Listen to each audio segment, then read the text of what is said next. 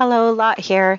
Just wanting you all to know that this episode has been previously recorded and posted. So I hope you enjoy it or re enjoy it. Welcome to Close the Door and Come Here, a Song of Ice and Fire podcast with heavy leanings towards our two favorite characters, Jaime and Brienne.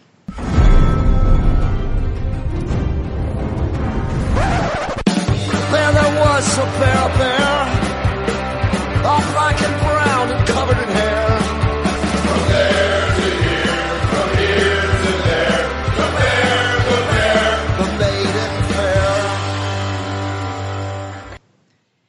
everyone, this is Guile. I tweet at Door Podcast, and tonight I'm joined by Devin. Hi, this is Devin GD Harper on Twitter. I messed him up by going first, didn't I? Yeah, I was not ready. um, and Chicky Hey, I am Chicky. I am at the Chikrin on Twitter. and Kama. Hi, this is Kama, and you can find me at oh hell, Oxford's Place on Twitter. and for our Tex-Mex pleasure, our own spicy Texan, Eon.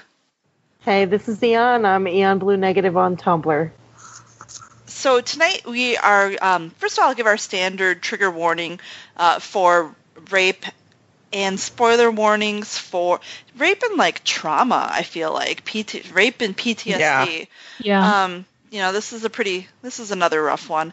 And then to uh, spoiler warnings, obviously, for literally everything that's been written, and who knows, maybe things that have not been written yet as well. Um, wink, wink. I don't know. Uh, so tonight we're we are gathered here to discuss probably um, one of the most iconic chapters in the entire Song of Ice and Fire, um, not just Jaime and Brienne, and that is Jaime Five from A Storm of Swords, and this is basically known as the um, the bath the bath episode, the bath chapter. The bathhouse, baby. Yeah, the bath in the bath house. Oh God. not with that house in intonation, it's not known. Uh, I mean, Harrenhal's seen some things. I don't know about you guys, but opening this chapter up again, you know, probably for the I don't even know how many times. It's like it's bur- the intro to the chapter is just burned into my memory. You know, Harrenhal's bathhouse was a dim, steamy, low-ceilinged room filled with great stone tubs. Like I can picture it, and it's not just the show. You know, like it's really for you know this particular setting is really ingrained in my memory and i'm wondering if any of you kind of had that it felt like coming home oh, weirdly yeah. enough like that's what it felt like to read this chapter for me Oh yeah, because this is. I mean, like you said, this is not just a big Jaime and Brienne chapter. This is a huge chapter for the entire series. I mean, you're getting some deep backstory here. You're learning who Jaime really, really is. I mean, it's it's pretty pretty juicy shit. And you know there's also plenty of nudity as it starts right off with jaime um, jaime undressing. And i you know i can't get like nikolaj's little low hip low uh, hanging on the hip rags out of my head when i read the chapter now. Damn him. Um, damn you sexy jaime. And but you know he he basically is starting out the chapter by getting on taking his rotting maggot filled clothes off. But oddly enough still hot. Like the worst Yeah, still hot. yeah and you know he immediately within you know within like a paragraph of the chapter he's already referring to brienne's you know pointy little buds that she's trying to cover up Well, he and finally gets to see these boobs that he's been obsessed with for the last however many chapters. and it you know sounds like her hands are as big as big as gregor clegane and her Oh, boobs are as big as a 10 year old's Jaime. But you know he still like multiple times is aware of them so again like That's the thing, though. He's been obsessed with her boobs this whole book. He finally gets to see them here. It's a dream come true. well and then you know right away he's you know my lady of tart doesn't want the likes of you scum gaping at her teats as he's literally been gaping at He's her doing that himself. Yep. he's kind of he's i feel like he's projecting a little bit more than a little bit here um but you know he kind of uses his lannister um his lannister privilege or his you know his position of power to clear the room of everyone so it's just him and brienne and he he slides into the tub with her and you know he's in rough shape. You know, his eye, one of his eyes is still almost swollen shut. He's been, you know, leeched. He, you know, lost a hand. He's got a fever. You know, and it said he says he felt 109 years old, which was a great deal better than he had been feeling before they got to Harrenhal. Can I can I just say, I mean, I don't I haven't dealt with amputation or infection or anything like that, but I have been dealing with some chronic health stuff and it it just it's so debilitating and to hear him say that it was like I felt this weird kinship that I don't think I have ever felt before. And I know that's a little strange for me to be sharing on the podcast, but I really feel like George did such a good job of just uh, sharing just how miserable he is right now. Mm. Yeah, I mean it's it's funny. They're definitely a step up. Like they've kind of moved up in the world from their last chapter into a place of relative safety. But you know they are they've, they've gone through hell. You know, and you can just you know he kind of talks about how he can't even really wash himself, but you know he's he's doing somewhat of a good job because the water is turning brown, and you just get the idea of like how disgusting. Um, how absolutely disgusting they you know they were at this they point. must be, yeah. This is one of Oh. oh go ahead. Oh, and Brienne, she's like scrubbing super rig- rigor- rigorous. I can't even say that word. Super, she's, she's scrubbing too. I mean, so she's filthy as well. and it this is one of those chapters where for me there's a couple of scenes and it, it pains me to do it that I, I like what the show did a little bit better um, or or You're just wrong. that or just that they um, I guess maybe the visual what they were able to accomplish in this particular scene with using the visuals. So you know where Brienne is shot into the light and looking you know angelic. And Jaime's kind of you know Jaime's very much in the dark. Like to use that contrast and i think when you read it you you get that. But to see them like get that part of it i always liked. Like i really liked that. Um, you know the other thing is you know as we as they continue to scrub um, jaime jaime you know you can tell he's kind of feeling better because he's starting to egg brienne on a bit you know he's you know no wonder renly died with him with you guarding him and I feel like he's pissed because she is yet again just like not trusting him at all. It's like every time he gets to a place where he's like, okay, we finally got a rapport, you know, like we're on, Oh, yeah. we're on, we're on even ground. She like mistrusts him again. Well, and it, this kind of, I guess we see this again in the Oath Keeper scene because when you think about it, I guess you know he starts in by going into her, going into her tub, and she immediately takes it as an affront. Where I honestly think he took it as like, I, you know, you've been cleaning me and helping me, and you know, I need you. And she took it like as a, a like as an assault almost, and so I think that pisses him off like right away. He never Well, but I, it, it, it all, it, it all, it all stems from the fact that she still doesn't trust him. right, right, right. And I think that's what bothers him the most. Yeah, I think she just takes it as not being able to trust what his motives are. Like, why is he getting in here? Why did he clear the room? You know? Yeah, that's yeah, that's true. Like, and you know, we know though when she's thinking back, she's you know she thinks of him as half a god, half a corpse. Well, that's the So- thing because when you read her chapter, what you recognize is that the minute he walks in this fucking room and takes his clothes off, she's sprung as fuck for him. Yeah, That's that's literally what she describes as him walking through the steam naked is his name day and that's right off the bat in this scene. That's what she's thinking. So she is like she's got the hots for him. Obviously that distresses her, so she really doesn't know what to do. She doesn't she knows that he's never going to return this feeling, so of course she's going to be caustic and when I think she try to thinks, keep her walls up. You know, I think she also thinks that he's kind of horrible too. like she hates. It's sort of like she's in that place where Kat was, where she finds him attractive, but like hates herself for thinking that. Yeah. Yeah. But also, I mean, like when you get her backstory, you understand why she is never gonna trust a man, Yeah. you know, at all with anything sexual or romantic. Yeah, I mean, and you know, he doesn't. I mean, to his credit in this scene, like, I mean, yeah, he gets, you know, he gets the boner, which again, they they absolutely 100% played on the show, even if they weren't overt about it. But you know, she has no idea. So she has, you know, she has no idea of this effect, and he, for all of like the sex jokes and like innuendo that he has used previously with her, you know, he really until he finishes his story, he really doesn't go there. Yeah, yeah. For once, you know, if he's so I mean he is you know he's definitely trying to keep it clean if you if you will um, for lack you know, pardon the pun Well, I mean, for as long as his, you know, penis goes along with that, yes. So we um, we also get a dunk mention where Jaime um, Jaime accuses her of being thick as a castle wall. So we always got to make a point to um, you know maybe one of our earlier ones actually with Brienne. I I, I can't think of um, I can't think of another like super obvious dunk reference Yeah, I think until this this is the first one, really. I think Yeah. this is the first one. Yeah, I don't think Yeah. there's another before. And this was actually I mean I, when did the first Dunk and Egg book come out? Was it before this one? The first, the first, the first one is out before, but I think the second one, the the Sworn Sword, the one that is, you know, Yeah. Rohanne and Dunk, that is really relevant to Jaime and Brienne, came out after Storm.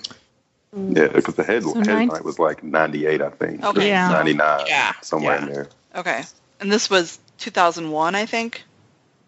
So in any case, 2000. this Yeah, right. so, it's two Dunk years. has already he- been conceived of it of, of Yes. that by this Yeah. point. Okay. So they kind of I wonder which came first, Brienne or You know, because I always Brienne thought or that- uh, Well, oh, I thought you were going to say Jaime and Brienne or Rohanne and Dunk. Um, oh, I think Jaime and Brienne came first. I, I mean, I think Bri- Brienne would have had to come first because he published Clash in '98, and he would have had to have been writing it. I mean, Yeah. like as soon as he was done with uh, Game of Thrones, so '96. So Brienne first.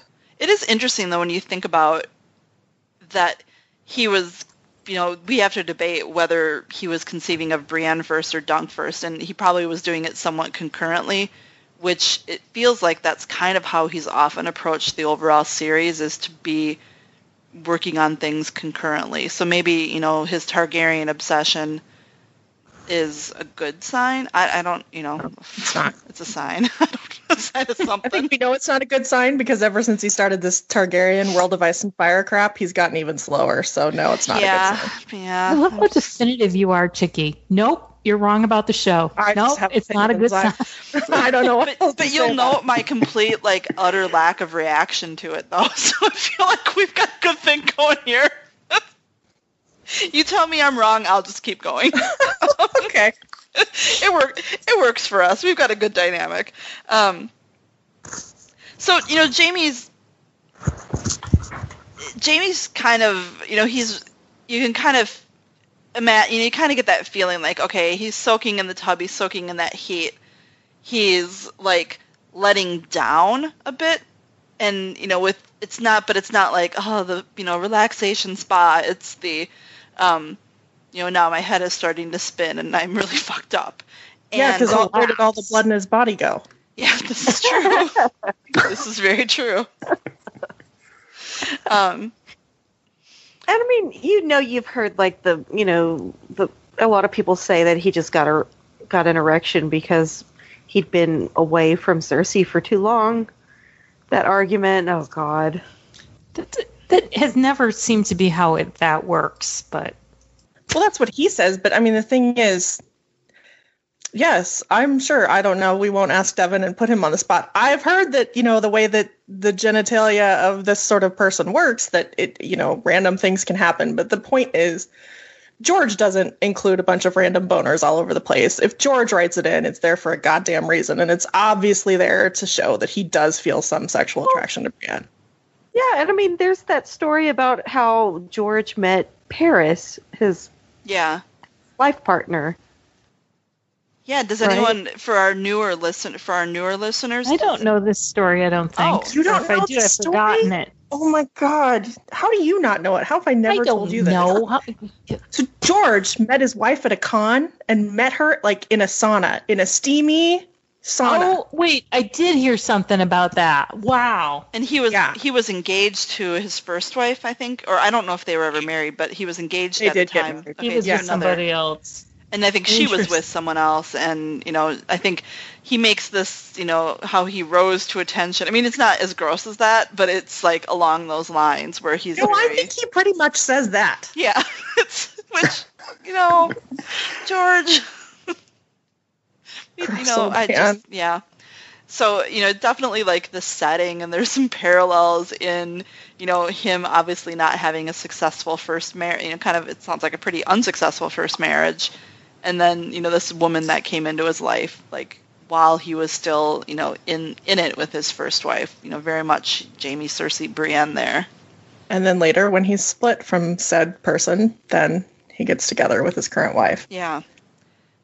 So one of in our subreddit there was a really you know I had never really thought I had never caught this before but it's um Wabori I think left us a, a bunch of great um, comments and questions on these chapters but um, this one struck me as something I had never noticed before um, they say uh, this, pater- this particular parallel struck me this time Brienne says that Robert did all he did for love and I go, ah, because that's Jaime's catchphrase. And you know that if she can see love as a viable motivation, then she can understand Jaime too. Um, yeah, I never, you know, I always, that, that line struck me as more of, you know, Brienne's naivete, and I, it never even caught, I never caught that, like, oh, the things he does, you know, the things he does for love. Like, oh, yeah, that would be like a, you know, pretty key phrase for her to say. Like, I don't know if you guys have, like, those and, you know, and especially I think when you're younger, sometimes you have like those magic words, basically that you know someone someone says to you that you're like, oh, you're you know, you're my soulmate type of type of thing, and I think for him this is probably one of them. I mean, not necessarily in this context quite, but you know, the fact that she gets that, the fact that I think she grasps, or at least she's accepting like honor as being subservient to love or she's even Oh. like she's even like hinting at that is such a big thing for for someone like Jaime. Yeah, well, I mean, I think in this context, though, it almost pisses him off that she's capable of giving Robert the Right, benefit right, of the exactly, doubt that, that Robert did gets for that. love. Yeah, no, it's but totally he's not. She's not giving him the benefit of the doubt. Right. Um, I think that pisses him off in this context because, well, what happens? What is it? She- He starts telling her, or he starts saying something about Aerys because he just always does because he knows Aerys is the problem when people don't trust him, and right.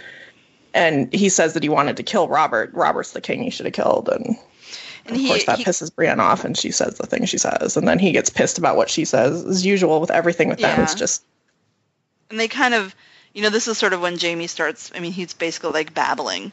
You know, talking about um you know, you know, so I soiled my white cloak. I, I wore my gold armor that day, and you know. yeah, but you know he says this soiled the white cloak thing. He says the soiled white cloak because she is the one who said that to him, and he Yeah. brings this up so many times in their con. I mean, not so many times, but I think this is probably the second time he brings it up, and he'll bring it up again in the Oathkeeper scene. She really got under his skin when she said that he soiled the white cloak because, of course, he threw back at her. You know, no, it was the white cloak that soiled me, not the other way around. And so he's he's actually bringing up their old fights here and how upset he is that she doesn't fucking trust him.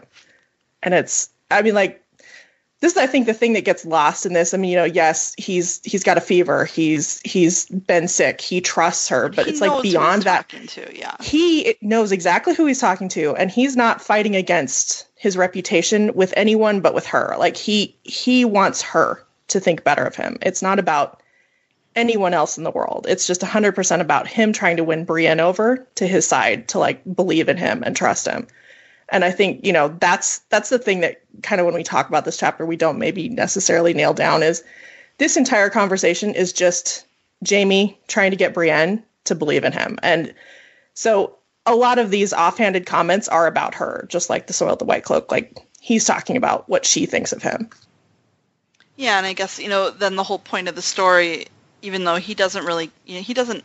The thing about Jaime is he never outwardly critic. He never really criticizes the other Kingsguard, but it, it is to that like that it's gotta that's gotta just bother him so much that you know like Barristan Selmy's mere existence, if I were Jaime, would just like just enrage me on a daily basis. But Jaime's able to understand that people have to make difficult choices in life. I don't I don't know that Jaime does hate Barristan because he gets it, you know. I don't get it. I mean, how do you how is that the choice you make is to do, you know, like when faced with utter when faced with utter evil, you comply? You know, you're you're the we were just given orders guard at the concentration camp. I mean, that's who he is. Yeah, I mean, well, if memory serves me right, wasn't there like in a Catelyn chapter he was talking about Rickard Stark and Brandon Stark? Yeah. And in that conversation, he pretty much says that the White Bull was a better man than him. And he's like totally, Sarcastically. Yeah. Yeah. Yeah. it was sarcastic. I mean, there was sarcasm in it for just standing there and watching it happen.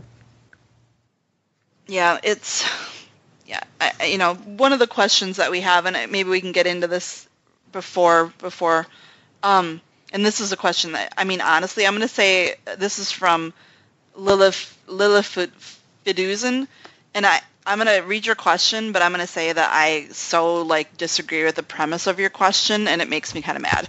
Um, so. But thank you great for sending beginning. your question. Um, you know, why did Jaime kill Aerys? Aerys was a pitiful wretch by the time Jaime reaches the throne room. Rossart, I understand, but Jaime could have easily beaten the Mad King into unconsciousness.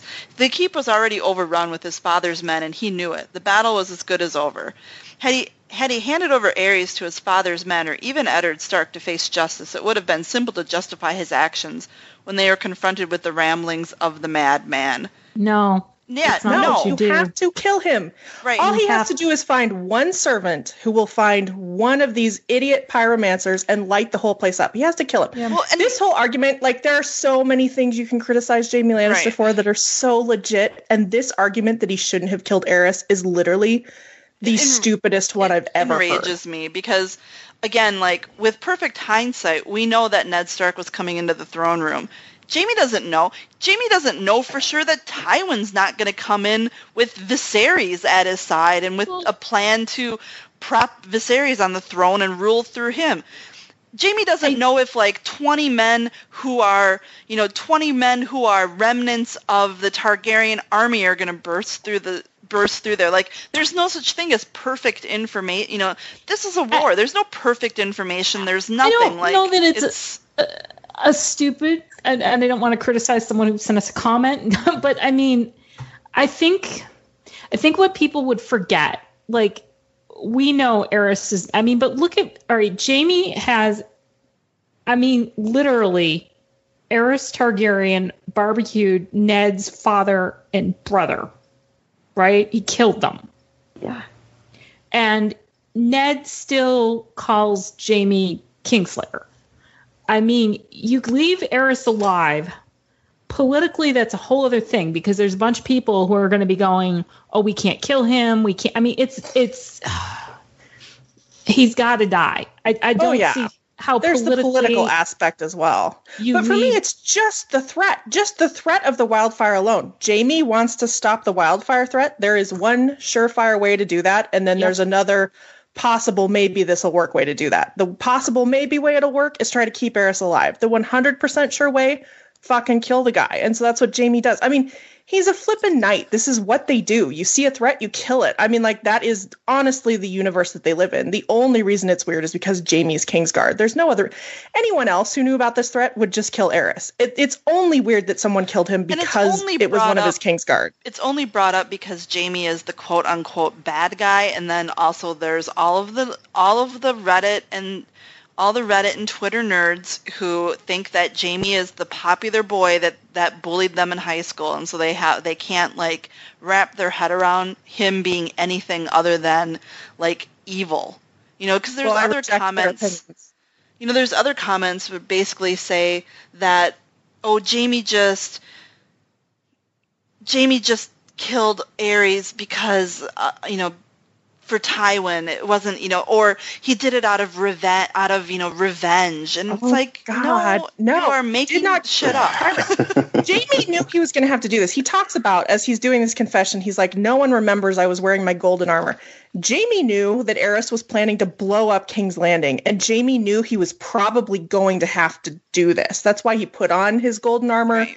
He didn't wear his white Kingsguard armor. He even thinks he wishes he hadn't put on his white cloak because he's like, he clearly knew that it was probably going to come to this. He had already decided, okay, well, I'm not going to let this idiot blow this place up. Way before Aerys says anything Yeah. about Tywin's head or anything. The show did this thing where they framed it as though um, Aerys asking for Tywin's head is a big, big factor in Jaime deciding to kill Aerys. But that's not the case. Jaime's literally leading a fight against Tywin. He's actually fighting with his actual literal sword against Tywin's troops up into the point where he goes and kills Aerys. He is defending the Red Keep. He was trying to defend, you know, everything that he could after Aerys opened the gates of King's Landing to Tywin. Yeah, and I mean I the mean, other is that during Foster. all of this, all of this that is happening, somehow people think that they have a that George has given us a clear enough timeline to understand that um, Jaime would have had time to kill Aerys and then go and save Elia and the children. Like manipulating the children. And we know from Jaime's dream,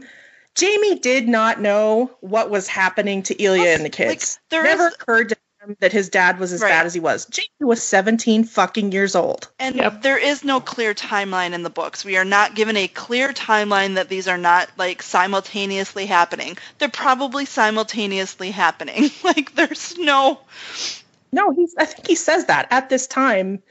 Uh, Amory Lorch and the Mountain were scaling Maegor's Holdfast, which is where Elia was. So Right. it is pretty simultaneous, but he only knows that in retrospect. Right. And it's just, you know, it's just like this this urge to discredit him and it's almost like again that the some of some of the readers of the books have basically taken they've taken like a side they're, they're basically Ned Stark essentially like they are they've taken a, a side and refuse to accept what the writer is is writing Yeah. but from Well, like the I mean, but from three chapters in the book like That's the third chapter in or the fourth chapter in, like they've accepted absolutely nothing past that for this one particular character, which is just such an asinine way to read that I'm Yeah, just but, utterly I baffled mean, by it. when you do literary criticism, I mean, you you do. I mean, you don't always take. I mean, you can have an author telling you one thing up and down, but there's textual evidence, or there's a, but you a- should or take there's the ways au- to but you should take the very first chapter the author writes about a character and then accept that, but accept none of the subsequent like 25 chapters the author writes. No, but I- Like, I mean, I'm just saying that it's it's accepted to. I mean, Well, there's I mean- no this this is not accepted. This is just people being stupid and stubborn. Well, I, I hear what Kama's saying because if you've read any literary criticism, I mean, like I mean- academic literary criticism, a lot of it's absolute nonsense, and you can hang it on almost anything. I'll be really but I mean, with you. sometimes there are. I think. Okay, I'm going to go back to that genealogy show where George found out everything he thought about his family was like based on a lie. But I mean, you see influences. You can see influences in something someone has read or written. I mean, that they may not be conscious of, if, if that makes sense. I mean, I don't think you can just go by the author said this, so Oh, it is I so. agree. I agree. I agree that the author is dead and everything. But what I'm saying is, you can hang literary criticism on almost nothing, and a lot of the times, literary criticism cherry picks certain things that it wants to use and not other things. I mean, we're all guilty of it when we do it. But I, you know, it's not.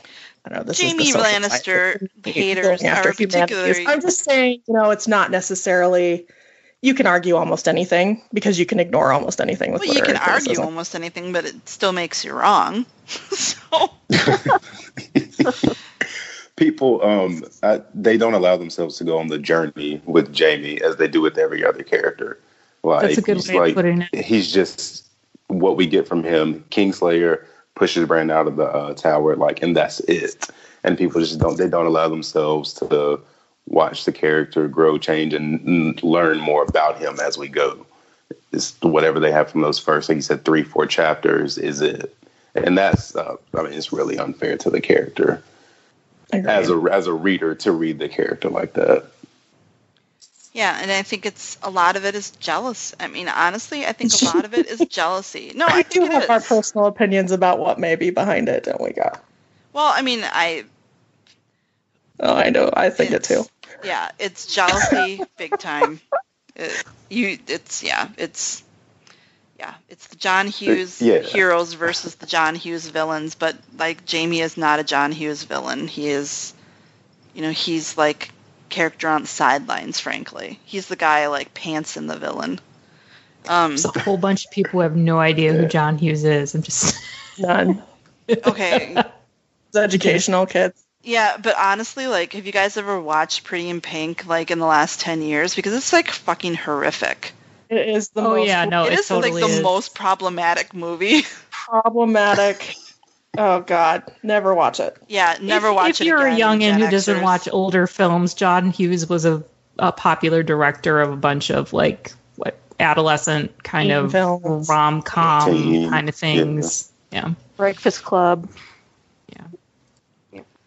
Uh, 16, or 16 Candles, not Pretty in Pink. 16 Candle well, is the super problematic one. Sorry, Pretty in Pink. I, I feel like you're... No, they're all super problematic. yeah, I mean, 16 Candles is the one with, like, the, you know, massive date rape played for, you know, a For laughs. large plot point and laughs. Um, And the racism, my yeah, God. super racist. Yeah. Uh, yeah. So anyway, um, so you know, Jaime's Jaime's describing all of all of this to Brienne. Um, you know how how he had sent a messenger to Aerys, basically asking to be able to make terms with the forces coming in, and um, his messenger came back and said that he was that Aerys with was with Rossart, and you know that's the kind of the um, the main his hand of the king, who is also a pyromancer, and kind of sounds like you know super fucking crazy as well. And you know that that's the sign. That's the sign Jaime needs, and like when as soon as he hears that, he knows that you know it's it's gonna happen. And Well, that's when you know he's got to die. right. You know. and you know Rossart is dressed up as a common man at arms when Jaime kills him. So I mean, they're being shady as shit about it too, and you know they're trying to they're basically trying to hide it. Um, and he talks about he hunted down the other pyromancers in the days that followed Aerys' death as well. Um, you know, of course, he didn't. Again, you know, the Jaime's big sin. He did not inform the Westeros EPA. I love that this is just all straw man arguments about things that people criticize Jaime for. But again, yes, people complain that he never told anyone about this wildfire because they're like, oh, this wildfire could go off. Why didn't he tell people so blah, blah, blah. Okay, the very simple and clear explanation is Jaime didn't trust anyone to have control of this wildfire. He didn't just not tell Ned and Robert. He didn't tell Tywin. He didn't even Yeah. tell Cersei. He never told Tyrion. He doesn't tell anyone because he doesn't trust anyone with the knowledge that this wildfire exists. Jaime That's- does not know that it gets more volatile as it ages, obviously, um, and it could eventually be a problem because now we know that. I, they tell Tyrion that in Clash of Kings, the pyromancers do. But you know, Jaime didn't realize that clearly when he didn't tell anyone about it. But he didn't tell anyone. He didn't. He Yeah. didn't give it to his father. Didn't give it to his sister. He didn't give it to anybody. Clearly, he's trying to protect everybody by not letting anyone know about it. because if just one person knows, the city is immediately at risk. Right. Right. Like it, it's just it doesn't make any sense to tell anybody. And this also goes to where we were talking about him like basically bearing his soul to Brienne. Like he's never told anybody this, and now the one person he's telling because again he wants Brienne to trust him and trust in him. Well, and also, I mean, It frankly, goes to that. I think he can Yeah. unburden himself to her because, you know, is Brienne gonna ever do anything about with this? Do anything with this? Like, is there any circumstance by which He- Brienne is going to set King's Landing? But on that's the key. He's finally found someone that he can absolutely, without Absolutely. question, Yeah. trust with this Yeah. knowledge. I mean, he says I'm fevered, and like in Feast at one point when he's in another bath and thinking about his boner, he does think, "Oh, I did say some things I wish I hadn't said." But he doesn't. ev- Other than that, he never sits around going, "Oh, I should never have trusted Brienne with this secret." Like, no, he knows she's hundred percent trustworthy. He knows this is the person that he can trust with this. And I mean, obviously there are like several levels and layers to the Yeah. fact that she's that person for him, but he knows he can trust her. Like he and he has never had this before. And unlike that stupid show that acted like he told Tyrion and just everyone after the bathhouse scene, you know, like he doesn't ever tell anyone else in the books. Maybe Well, I he eventually will. I don't know. I mean, he- he 100% should not tell Tyrion because I'm going to tell you one person who would Yeah. set King's Landing on fire. Yeah. It's Tyrion. now. the guy that does it. Right. So I mean, and that's something you know. It's interesting. It's sort of like something Jaime probably should have thought of. You know, when he starts this with, you know, his thinking about his, you know, his brother using wi- you know, using wildfire. He thinks about that, but he, you Yeah. know, he doesn't take that extra step of like, oh, thank God I didn't, you know, I didn't tell him. I, you know, like what would he have, you know, would he have planned something for, you know, what when Stannis came through the gates, you know, and yeah, it, he he made some good, he made a good decision there. I feel like. I think I think he has made absolutely the best possible decisions uh, regarding everything to do with Aerys and the wildfire. I just don't I don't know what other decision could have been better than the decisions that he made. And the proof is in the pudding. Like no one's been blown up for 15 years and you know there were no problems.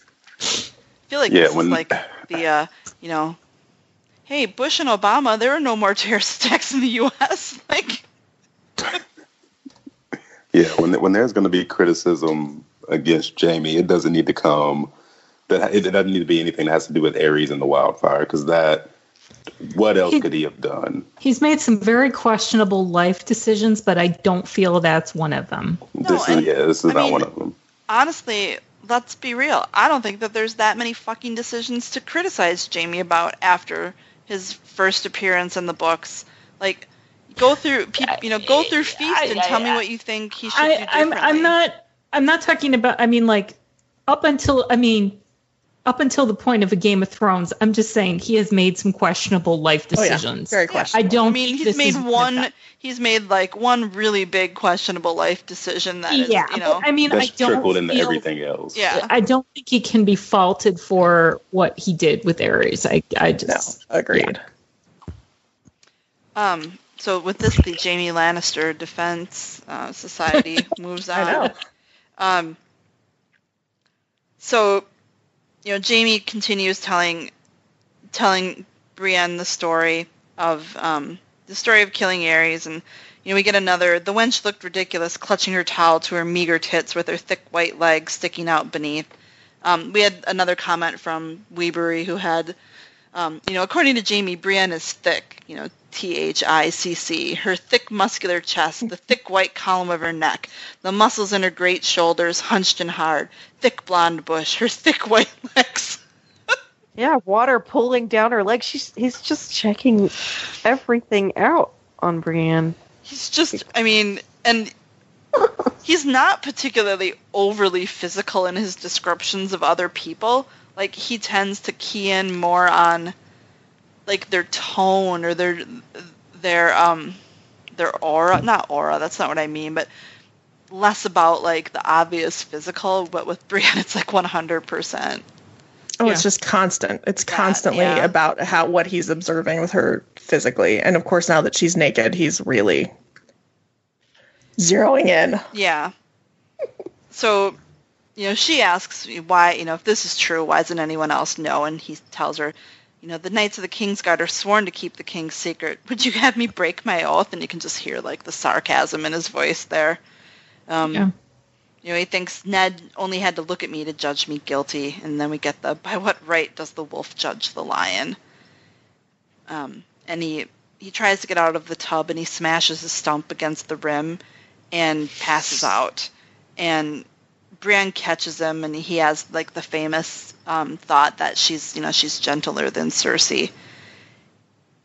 And she, you know, she yells for the guards to, to help the Kingslayer, and he thinks, Jaime, my name is Jaime, and just again that whole, you know, Brienne is one of the things I think in the last chapter. One of my favorite lines is the line about, you know, Jaime, you know, when he thinks, you know, the Brienne's walls are so thick, and you know, but Jaime's walls were gone, and you know that kind of continues here. Like he is physically and emotionally continues continues to be really exposed to her. And she, you know, despite what she what we know that she's feeling inside or you know the, her reactions to him he you know she still uses like kingslayer. She's still not you know she still has quite a bit of quite a barrier up for him even after this um but well, I mean, know, you can kind of imagine how she, like we are talking about, like she was feeling sexually aroused by him. Like you can Yeah. imagine she would be trying to keep barriers between him and her that, you know, to kind of keep herself safe, not just physically, but emotionally. Right. And Oh, things right. like calling him Kingslayer, I mean- she knows that's guaranteed to do that. Well, and I mean, I don't think, you know, I don't think she's in any, I don't think she's worried about anything physically with him right now. Because, I mean, he even has this thought in here, in this chapter, which I love, where, you know, oh, you know, he thinks to himself that he better listen to her because he can't, you know, she would beat the shit out of him, basically. Like, he's, like, afraid, like, a little physically afraid of her. And Yeah, that's, I like, don't mean she's. I don't Right. mean that she's. No, I mean, it's- when I say physically. I mean sexually. I mean, Yeah. like she's clearly feeling some shit she hasn't really felt before, and clearly she's going through some stuff here. You know, I mean, like, but I, it's mostly emotionally, but also the physically is just like clearly she feels sexually attracted to this idiot. and you know when Jaime comes comes to you know Brand's naked, and, you know, but she seems to have you know forgotten about that as like Qyburn and the guards and and her are all looking over him. But So guess who notices? What was that? But guess who notices that she's naked? Right, and I mean, but guess who doesn't notice that she's naked? I mean, imagine for Brienne to be in front of these guards and Qyburn and naked. Like she is like Jaime living. But of course, Jaime, barely alive, notices she's naked. yeah. But I mean, I feel like that's a big deal. I mean, I yeah, that is a big deal for Brienne. She's totally zoned out. She's wanting to take care of him. right She's to the point totally where she's not even all like modesty. I can't Yeah. say that there's I can't say that there's anyone in the world that I would be like like taken Really? care of in front of other people and not like noticing I was naked. Like I'm pretty sure I'm gonna be like clutching a towel or something. Like that's some that's some uh that's some dedication there, Brienne. I'd be all over that towel. I love that now she has to like clean him up. She's got to like scrub him, get him dressed, do everything for him again.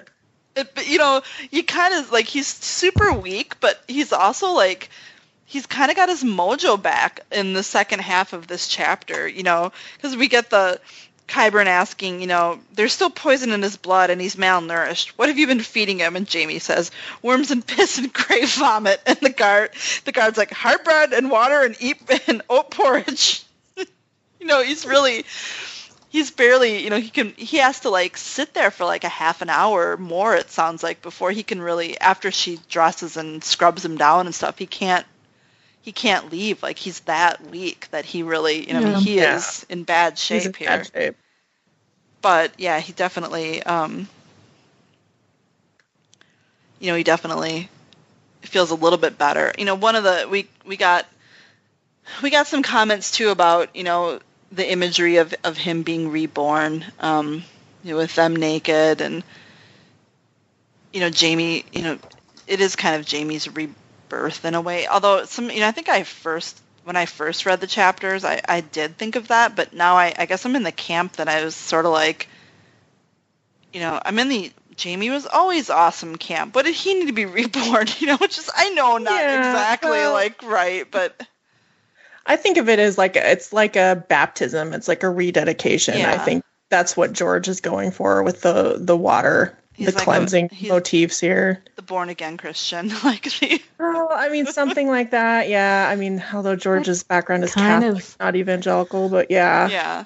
Well, I mean, but that's kind of that's not an unusual trope. That's in a lot of. Oh yeah. I, I think that's fairly standard. The idea of water and cleansing and all that. Yeah. I, Well, and there's so much significance to the fact that this is Harrenhal. This is where he was made a member of the King's Guard. You know, there's there's a big kind of um, circular thing that's happening in his life. The fact that he's back at Harrenhal, so Yeah. it would make sense that if this is where everything started to go wrong for his life, which is where he joined the King's Guard, that if he's going to have rebirth and he's here, you know, it's obviously going to be here. George is going to throw him in the water. You're going to have the, you know, birth motif and the whole, you know, baptism motif. I mean, it's it's clearly a, and the cleansing concept.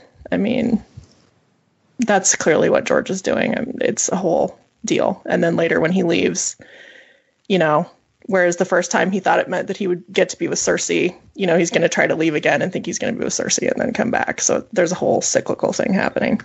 And one of the comments on Reddit talks too about, you know, how he's dressed. He's dressed very, you know, traditionally knightly. His black woolen breeches and a loose tunic and leather jerkin. Like he's dressed like, you know, like a young knight again, kind of. And, you know, Brienne is dressed as, you know, as a lady, although, you know, not not the in the best. not this the best goddamn pink dress. Yeah. Jesus. I, has anyone ever wondered who the hell was wearing? I mean, it sounds like.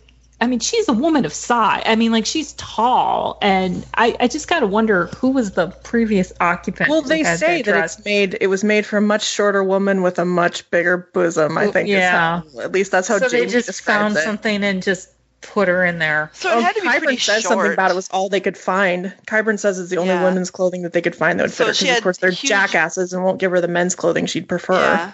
And so it was probably pretty short. Like it was probably like a mini dress on her. You, you didn't really think Probably. of it that way, but it might, Get you a little know. leg. Yeah. Go Brienne. Um, I thought this this was another thing that struck me this time was Jaime thinks uh, a dozen cruel japes leaped into his head, but for once he kept them there. Best not to make her angry. He was no match for her one-handed. Um, you know, gee, like what a, what a mirroring of a phrase that we'll hear again very soon. You know, um, he's always, you know, he's at this point now where he he's sort of biting his tongue where she's concerned, and he's, you know, Yeah. this this time he has to justify it with like, oh, she, you know, she could beat me up, and you know, he, he starts to not have justifications after this. Um, Kyburn brings him a potion, and you know, Brienne's just like, drink it, and you know, he does. Like, she's definitely, um, he's in, she's in charge of him basically at this point. You know, at this point in the in the chapter, and you know, they Well, because this is these are the roles they've been playing when they're on the road. Like she's been taking care of him. Like Right. you can just infer it. She Oh, has been taking care of this idiot this whole time. and you know they have to walk to dinner with Roose Bolton, and you know she he Jaime asks to take her, you know, give me to give her her give him her arm, and you know that's kind of how they that's how they walk to um, you know they walk to dinner like that, which is just you know really kind of just bizarre when you think about it. Um, Well, it's a good gender bend for them Yeah, as yeah. usual. He's he's holding her arm. And so they have this they have this fairly convoluted discussion with Roose Bolton and this was kind of the other scene that I it's a little complex and I almost feel like the show I sort of liked what the show did better to just like make it a little bit more overt and just less well this is, you know, the whole thing like well Hoat cut off his hand. I mean I hate that they made like Locke cut off his hand as some like classist statement like that really irritates the hell out of me but i i do think like this whole explanation in the book of hoat doing it so that Roose couldn't trade Jaime to the Lannisters, and instead they'd have to let Hoat take Jaime to Karstark.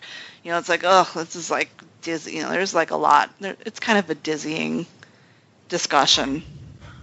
There's a lot going on, some of which I definitely did not get the first time I read it. Um, all the red wedding stuff is all over that. Well, yeah, the red the red wedding is just all over. Like the writing is on the book. wall here. Do you feel But like I mean, there's Roose- a bunch of little things that I think are layered in there. I, I, I mean, I get what you're saying. I think, I think in terms of economy, I think I, I, I see what you're saying about the show maybe here. But I do kind of love this. I mean, yeah, I love it too. Well, and this is the other thing, and this is what we kind of lose when we do these single character reads is even though George does his POV structure the way that he does and sticks a very close third person POV with each of his his characters, he's telling an overall story. At least through the first three books, he is. Each book is its own. You know, it's a, it's a, it's an there's an overall narrative. There's a story, and at this moment, you know, Jaime, of course, is serving his own story and Brienne's story, but he's also serving the larger story. I mean, his chapter is serving the larger story here because you're hearing a lot of very rich and fascinating information about what's yeah. going on I mean, overall in the book here. Um, that of course in the show is flattened to only what's really relevant for Jaime and Brienne and maybe a mild hint about the red wedding. Whereas, you know, and I, I'm I'm one of those people. I didn't catch that the red wedding was actually happening the first time around. I mean, you should be able to see it, but I mean I didn't see it either. I mean it's it's but it's here. It's very Well, clearly here. Do you guys think that Roose had already made his decision here, or is he still in a point Yeah. where he's hedging? I think no, he'd made his decision. It was the Freys I think who had been not on I- board. okay. I've always maintained that he's one of those guys who's got 15 different ways out of something. But I think at this point, yeah, I think he's he's made he, he knows what he's going to do.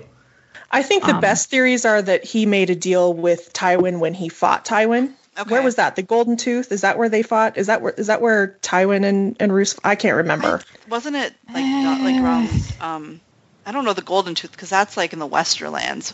Was Roose there when Robb and Jeyne were married? I mean, he might. No, have no, no, no, no. He wasn't. He he talks about it here. Because that he- because Robb goes off on his own, and that's Yeah. what. And and then I mean, Roose is the But one pointing out. It's I'm funny. pretty isn't sure it's during Jaime- Clash. It's Yeah, during think- Clash that Roose and Tywin have their have their their their Whether battle. they do it through emissaries or directly or whatever, I don't know. So, well, I, yeah, I don't know. I don't know what the logistics are, but I think I've seen a lot of theories that are like clearly Roose starts, you know, making negotiations basically with Tywin at that point. I, yeah, their I battle think all along Roose is out to get what's. I mean, if it if it goes along with you know the greater good, great. But he's out for Yeah. him. but I think Yeah, he he was basically just kind of getting a, a a backup plan going with Tywin, and you can see it because he does some things where he kind of throws a bunch of northern ba- bannermen, like you know, um, Yeah, Glover. in, Yeah. in, into harm's way well before he gets to this point. yeah. Whereas yeah. the Freys, yeah, he he doesn't bring the Freys on board clearly until Robb, you know, basically betrays them by marrying So- Jeyne Westerling. Something I, clocked that I did want to mention because I never noticed it before, but like um, when they're talking about, I mean, we're talking, you know, we were just talking about Jaime being a teenager when all this stuff goes down. And I mean, I think Roose, because they're talking about um, Robb having gone off and married Jeyne Westerling. And, you know, Brienne, I think, is the one who's like, well, no, he shouldn't, he wouldn't have done that. You know, he made this oath. And he's like, you know, Robb is what, 17 years old, 15 years old? Robb is going to do what a teenager, Yeah, you know, it's, I, if we're not going to, I mean, I think it's a nice little echo. You know, it's like Agreed. Jaime was a teenager and maybe not all of his decisions were great. And well, you know what? That's what teenagers do.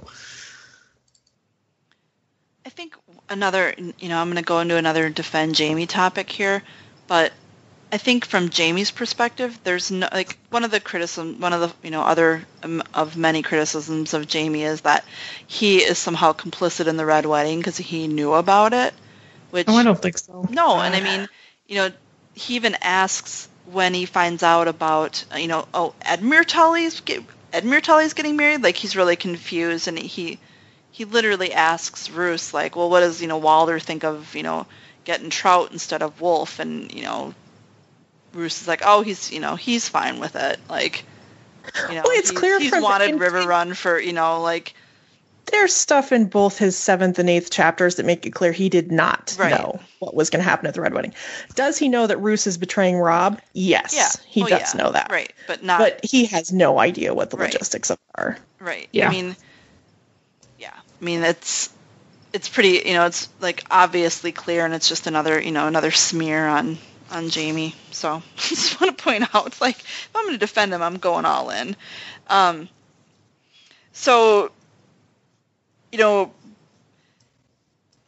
they're they're basically trying. You know, they're Roose is kind of giving them the options of what he of what he's going to do with Jaime, and he basically tells Jaime, you know, I'm going to let you, I'm going to send you back to your father, but you're, you know, you have to basically say I had nothing to do with this. Like you can't break this alliance that I'm building with your father. Nothing you know. to do with his hand getting chopped yeah, off. yeah, yeah, yeah, nothing Yeah. to do with Wasn't that. Roose. Yeah, and you know, Jaime's like, I will basically say, I will say whatever you want, like, because I mean, the other options are essentially giving him, you know, letting him Vargo Hoat keep him and you know cut off his head and give him to the to give to the Karstarks, or um, you know, go back to Robb Stark, which I mean, I feel like you know that he's like there's some safety to go back to Robb, but I mean that was like the one thing Roose is not going to do. So, um, you know, I love it how chooses- Jaime's just like, chooses if you'll send me, if you'll send me back to Cersei, I'll I'll say anything you want me to say.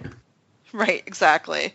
Um, you well, know, and Brienne, Jaime sees through so much of this. I mean, he clearly understands. Oh, Roose is flipping. You know, Right. Roose wants to switch sides. Jaime understands this. Jaime just kind of understands a lot of this. I mean, he's not really a political creature, but he can understand what's going on with the politics, and he understands all of this pretty quickly.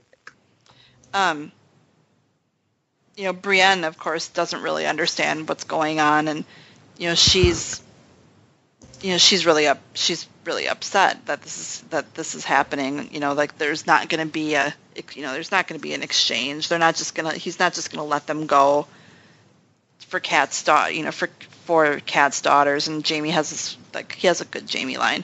You know, if Bolton meant to kill us, he wouldn't be wasting his precious prunes on us at such peril to his bowels. like, I, just, I love that fucker. Um, uh, you know, and Roose tells her, "Oh, you know, nope. I, I, you know, it will ease your mind if I, if I tell you, you know, I'm gonna, you know, I'm gonna send Sir Jaime on." And you know, she's like, "Oh, this is, you know, this is great. This sounds awesome." And you know, sadly, she finds out Not so much. not, yeah, not so much. Um, you know, because he, you know, she's, you know, like, oh, you know, we'll take Walt Steelshank's protect, protection, but you know, I have to have charge of of the girls, and that's when Roose, you know, kind of drops this little bombshell that um, Sansa's married to Tyrion, and you know, Jaime's what Jaime's first reaction is, you know, oh, you know, that'll put a smile on on Tyrion's face. He hasn't really, you know, been. He remembers how happy he was with Tysha, and you know, just like that little, that little foreshadowing of something that you know we don't really know anything about. You know, we don't really know the whole. Yeah, story that's another yet. little foreshadowing there. The fact that Jaime um, refers to Tysha in his own head as the Crofter's daughter, Yeah. Yeah. Right. Yeah. which contradicts what you think is true with Tysha. Yeah. That is a little hint. and yeah, you're You know, right. I didn't even. I don't think I caught that. And, There's a know, lot here. Like we didn't even talk about it. There's there's you know, you can clearly see that that Roose is setting up the whole Jeyne Poole thing to, you know, Yeah. Oh yeah, Arya. he he, yeah, he tells her that they have Arya, um, and you know they have Arya. It's fine, but, or you know basically it's fine, um, or that she's alive. You know, which he could know, but there's nothing in the text to tell us that he does know that he basically had Arya. Um, Oh, I don't think he ever knew. yeah, You know. which is Which weird. is, well, yeah, and I mean like that was always like when yeah. I I don't want to get too into it. It was always like um, when people object to how Tywin would have to know. I'm like, well, if you know, if anyone's gonna know, it's gonna be Roose. Yeah. But but yeah, when you read this, it's like, oh, okay, all of this. He's got all of these little ducks in a row here. He's got his wife. He's got. I mean, he's made all of these arrangements. He's gonna get Randy. You know, uh, Ramsay. Ramsay. Um, why can't I say it's stupid guy? Legit. I mean, it's all planned out, and The only thing is like the whole Ramsay part of it is just so stupid. I mean, like eliminate like there it never made sense to me that Roose was just like allowing Ramsay to live. Like should have killed him. You know, his kids with with Walda could have yeah. But I mean, he's the first one. I mean, he actually, I think, says this to somebody. I think he says it to Theon, like, you know, boy lords are the bane of. I mean, he doesn't. Mhm. He's just gotten married to Well, Walda. What's worse, he's not like with a boy lord or a you know homicidal maniac? I think lord. he's too much of a pragmatist to think that To he needs just- to get rid of Ramsay is what it is. He's Yeah. like, well, this one's alive, and clearly he's tough. I'll and later on, heir. I can get rid of him. And I mean, I mean, Roose has had how many? I mean, his Bethany had all those. I mean, her kids all, her sons all died as infants. I mean, he does not. It's not like he's got somebody already. You know, yeah. precarious times. This Well, is he, how even- he's he gonna even knows move that. Ramsay. He even thinks about the fact that Ramsay will kill Walda's kids. Right, He's so it's just like like, oh, it's- oh well. Right. I mean, I think he's thinking he's like pragmatic. he's thinking about the immediate situation. He's not thinking I'm assuming like it's a, a short term solution in his head. I mean, if nothing else, he should have, you know, if he actually, if he really would have had Arya, he would have betrothed her to uh, Little Walder, because Little Walder's Walda's full brother, and Yeah, but I and mean, like held Winterfell that way, and Winterfell, and he's got to do that yeah, right away because you know he's got to know there are a whole bunch of other northern lords who are all going to be like hey you know this could be mine and i think it's a short-term stabilization thing. I don't think it's he's thinking long term that this is going to be the way it's going to you know go down. So we so Roose reveals to Brienne that you know while he's sending Jaime on, he can't deprive Vargo Hoat of both of his prizes, and that she will be staying at Harrenhal. And the chapter ends with the fairly ominous, uh, "Were I were I you, my lady, I should worry less about Starks and rather more about sapphires," which is like a, a truly kind of terrifying end to a chapter if there ever was one. Like it's not the Yeah. fake out you're you know they got killed. It's like the oh something really really terrible is going to happen to her.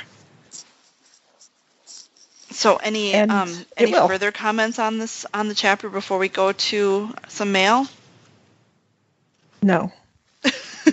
Eon, Devin, comma. Um, Jaime Lannister never did anything wrong in his life. Right? I mean, basically. I know this and I love him.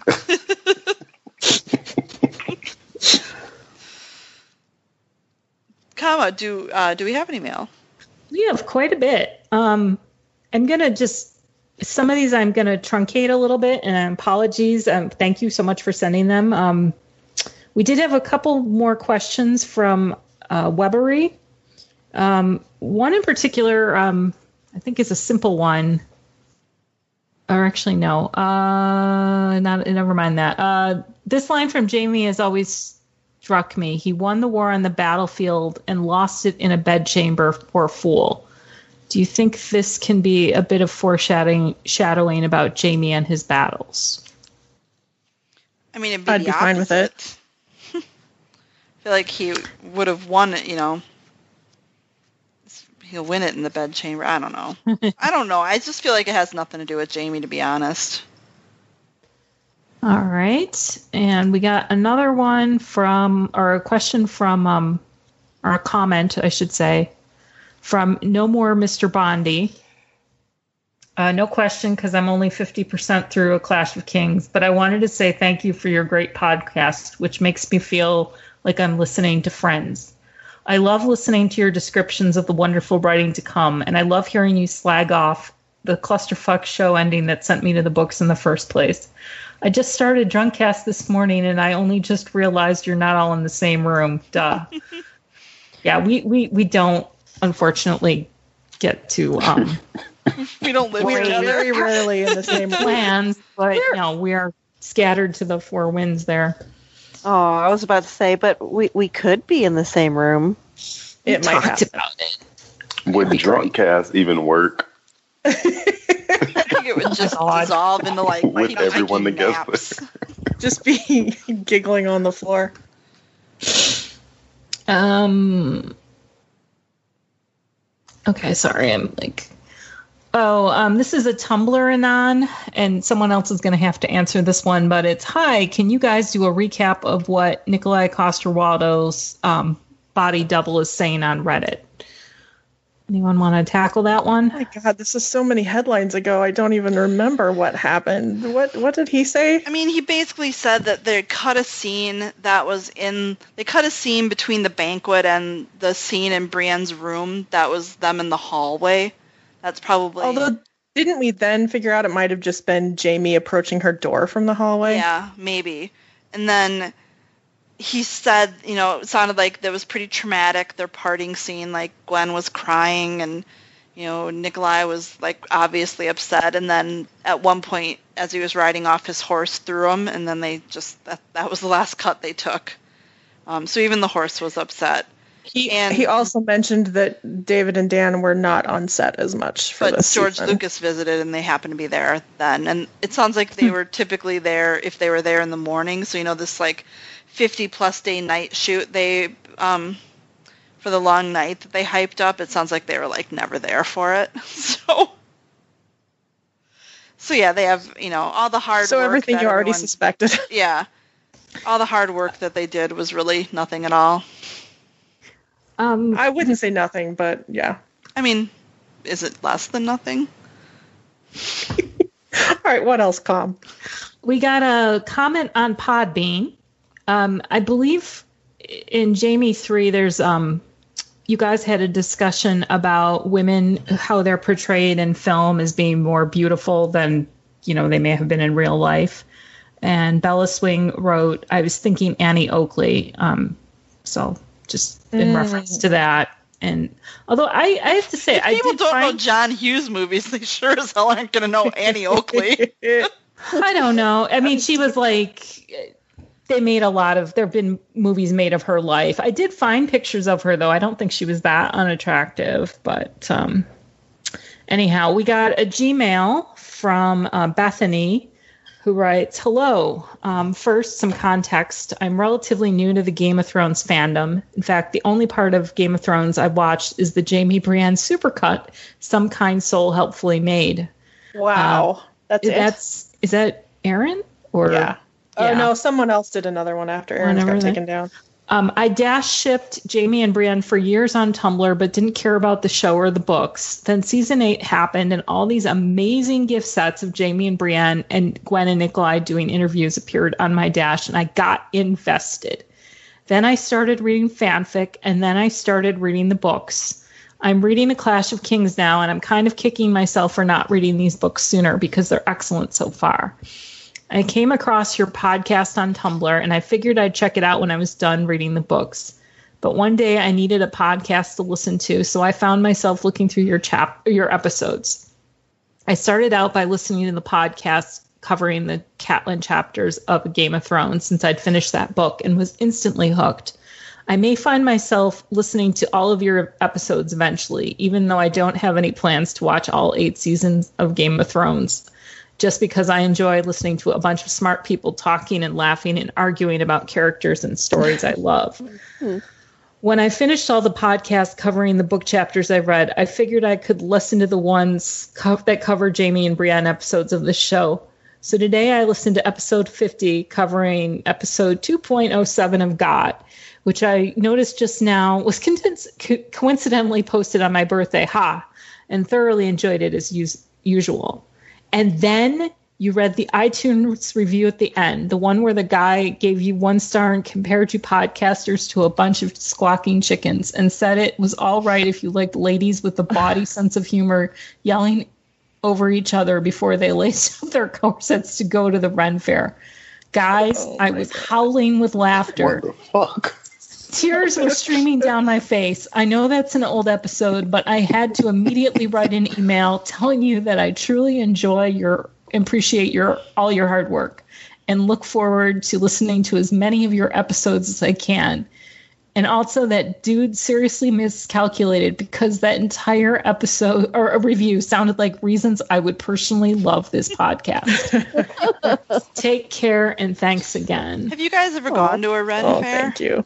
I have. No, I haven't. Yes, They're they're fun. they're very fun. Did you have the giant turkey legs? Because I feel like that's like the th- one thing I'd want to do. Yeah, I like hear walk about around those. with that. Turkey legs are a must. Yes. I had an apple dumpling. I had a turkey leg. Yeah. I think they had some sort of they had jousting, but some sort of Yeah. medieval like sport. It's fun. I mean, they're fun to go to. It's fun to people watch. That's what I and do. A lot of the people who sell like i mean there's you know a range of stuff and some of it's crap but then they're like people who really make really beautiful really cool things It's pretty pricey. People really get into their costumes, and they will throw some cash down for their costumes. Yeah, I figure like the only way you should cos the only way you can really afford to cosplay or anything is if you can like make your own stuff, right? Otherwise, Yeah. it just would get really spendy. i feel like a ren fair is something you do every like i don't think it's something you go to multiple times in the summer or even every year it's like one of those things you go every once in a while and it's it's fun i recommend it um, i have never worn a corset though so that's not going to happen but um, Uh, we also got another email um, from somebody named Dot who says, Hi, everyone at Close the Door. I have a question that's been itching at me for over six months. Oh, I don't know if we're going to remember this. Um, we don't even remember what happened yesterday, but okay. No. Um, since the Melisandre episode, God. okay. Abort, Um, abort. Yeah, I don't know about this, but we'll try. Um, Just read it. Okay.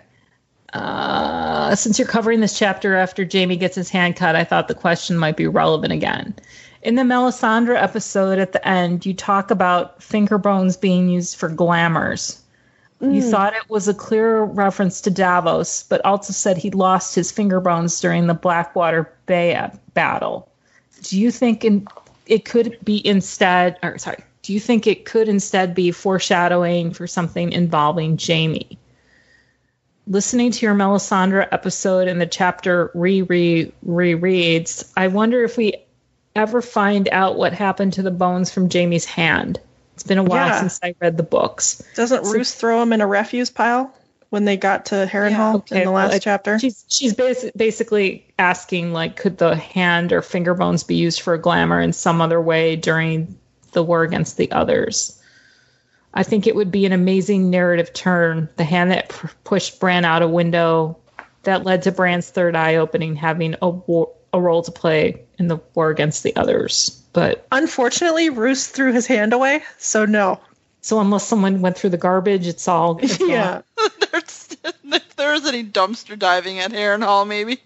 maybe. God, it a pick. They could have fed it to the bear. The problem with Harrenhal is I think there are a lot of hands and feet like laying around in the true. garbage. there, So Probably true. curb alert like i don't know if you guys ever go on if you guys are next door but you know they have like the curb alert for free shit on the curb curb alert brand new hands Hey, we got a bunch of hands. There's one that's pretty fresh. Maybe. Oh, I'm begging someone to write that, please. Uh, we had a lot of mail, and I think that's everything. Um, we do read it all. and apologies if I missed anything. all right well Right. ladies and occasional gentlemen if any any last thoughts on this chapter anything we we didn't get to the third time third time around or second time, time around. around. all right no, I think we hit it. With I- I that feel- emphatic silence i am closing the door. Get out